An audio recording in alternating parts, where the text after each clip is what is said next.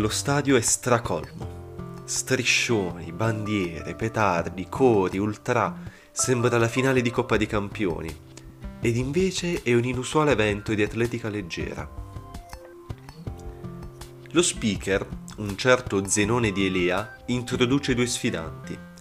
Dagli spogliatoi spunta un uomo enorme, con un elmo plita da cui spunta un largo pennacchio rosso, un'armatura leggera e dei sandali aperti.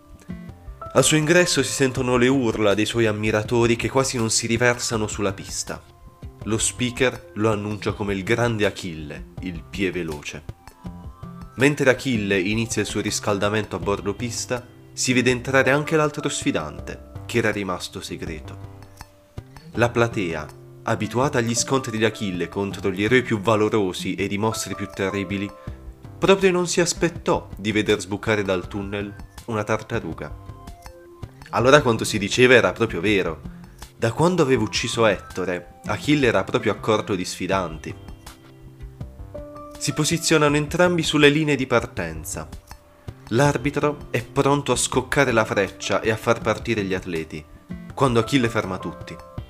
Sente che la sfida sia troppo facile e vorrebbe aggiungere un po' di pepe. Allora decide di dare 10 metri di vantaggio alla tartaruga. Sono di nuovo in posizione Achille dietro e la tartaruga avanti. L'arbitro è pronto a scoccare ed eccola la freccia che vola in alto e i due sfidanti iniziano la loro corsa. Ma la tartaruga è ancora in vantaggio, ed è ancora in vantaggio, ed è ancora in vantaggio, ed è ancora in vantaggio, ed è ancora in vantaggio. Il paradosso di Achille e la tartaruga è forse il più famoso dei paradossi di Zenone di Elea contro il pluralismo ed il movimento.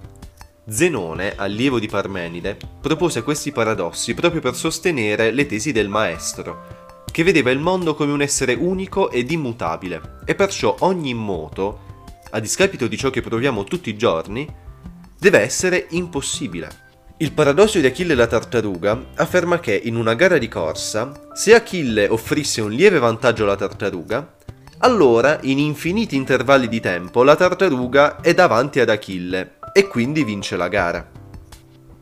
Effettivamente, a parte, spoiler, l'ultima parte della frase, questo è vero. Vediamo quindi come possiamo pensare questi infiniti intervalli di tempo. Ammettiamo che Achille corra ad una velocità di 10 metri al secondo, cioè ogni secondo percorre 10 metri, mentre la tartaruga viaggia a 5 metri al secondo, la metà. Diciamo che Achille dà un vantaggio di 10 metri alla tartaruga. Allora siamo tutti d'accordo che dopo un secondo Achille sarà al metro 10, mentre la tartaruga davanti a lui al metro 15, cioè 10 metri di vantaggio più 5 che ne ha percorsi in un secondo. Dopo un altro mezzo secondo, Achille sarà al metro 15 e la tartaruga al metro 17 e mezzo. Dopo un altro quarto di secondo, Achille sarà al metro 17,5 e la tartaruga un pochino più avanti.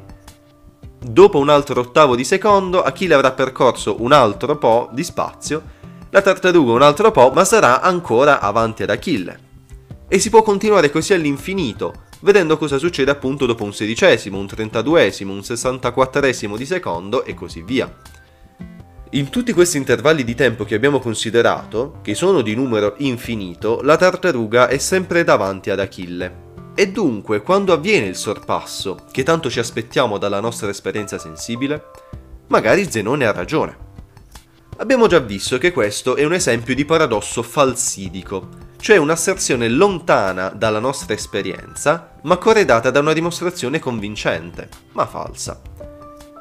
D'altronde questo paradosso è tanto assurdo che persino gli ascoltatori di Zenone prendevano in giro il filosofo. I suoi detrattori, infatti, iniziavano a rincorrersi durante i suoi discorsi, infastidendolo. Ma dov'è l'errore nella dimostrazione? Abbiamo effettivamente visto che ci sono infiniti intervalli di tempo, sempre più piccoli, in cui Achille è dietro la tartaruga. Possiamo quindi dire che, sommando la durata di questi intervalli di tempo, sapremo esattamente quanto tempo ci ha messo Achille a raggiungere la tartaruga, e dunque proviamo a fare questa somma. Dobbiamo sommare 1 più un mezzo più un quarto più un ottavo più un sedicesimo più un trentaduesimo e così via. Naturalmente questa è una somma di infiniti termini, ed è qui che la cultura greca aveva non poche difficoltà. Infatti, per i greci una qualunque somma di un numero infinito di addendi è infinita, poiché appunto non potevano comprendere che da un numero infinito di addendi si potesse avere una somma finita. E dunque la lunghezza dell'intervallo di tempo in cui Achille vedeva la coda della tartaruga stargli avanti era infinito, e quindi la tartaruga avrebbe vinto la gara. Con le nostre conoscenze, invece, sappiamo che quella è una serie geometrica di ragione un mezzo. In generale, una serie geometrica di ragione un numero qualsiasi x è una somma del tipo x alla 0 più x alla 1 più x alla 2 più x alla 3 più x alla 4, eccetera. E la nostra somma è proprio di questo tipo, poiché la nostra somma è appunto un mezzo alla 0 più un mezzo alla 1 più un mezzo alla 2 più un mezzo alla 3 e così via.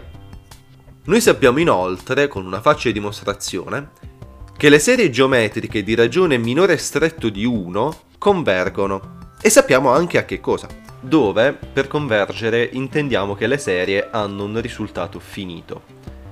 E attenzione, non è cosa da poco sapere a che cosa le serie convergono. Diciamo che la serie geometrica è una serie molto fortunata da questo punto di vista. La serie geometrica di ragione x, se x è minore stretto di 1, converge a 1 fratto 1 meno x. E dunque, svolgendo i calcoli, la somma di quegli infiniti intervalli di tempo è 2, cioè Achille, dopo due secondi, compie il sorpasso e vince la gara. Achille vince la gara e corre sotto gli spalti per festeggiare. Si toglie l'elmo e lo regala ad una sua piccola fan sul bordo della platea. La tartaruga, sconsolata, si rintana negli spogliatoi. È stata una gara soffertissima che ci ha tenuto con il fiato sospeso fino alla fine. Per quanto tempo Achille è stato dietro? Mamma mia, mi è sembrata proprio un'infinità.